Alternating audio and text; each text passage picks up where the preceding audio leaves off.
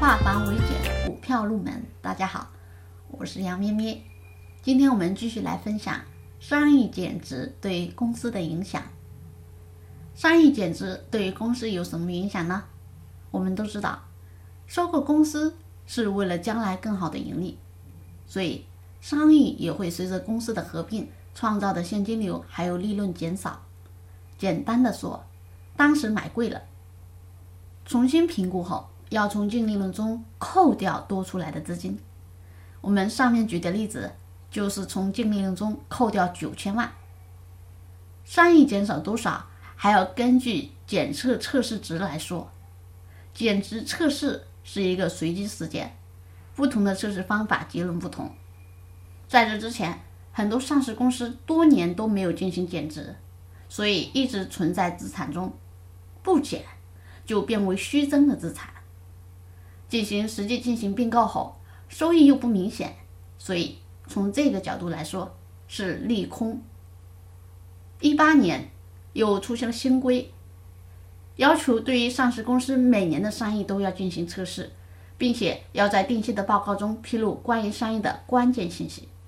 这些新规一出现，对于当时的上市公司造成了很大的冲击。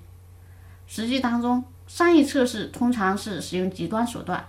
处于保持上市公司业绩的考虑，会先一直保持资产，等到机会一次性计提这些商业减值，这个时候就会出现财务数据大洗澡出现。如果采用摊销方式，又会在一定程度上平滑掉公司的业绩。所以从这些角度来讲，商业减值是利空。那么商业减值对于公司股价的影响如何呢？一九年年初的时候。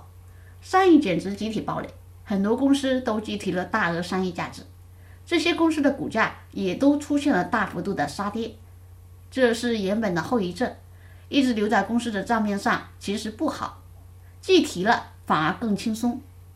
很多公司在计提商业减值后，第一季报都出现了业绩的大改善，加上当时市场行情给力，这些公司的股价又出现了报复性的上涨，也可以理解为。利空出尽变利好吧，所以如果是一家优质公司短期出现商业减值，还要具体问题具体分析。总的来看，叫短空长多，短空长多，短期是利空，长期来看是利好消息。好，以上是我们今天的商业减值的所有内容。更多股票知识可以查看文字稿或者留言。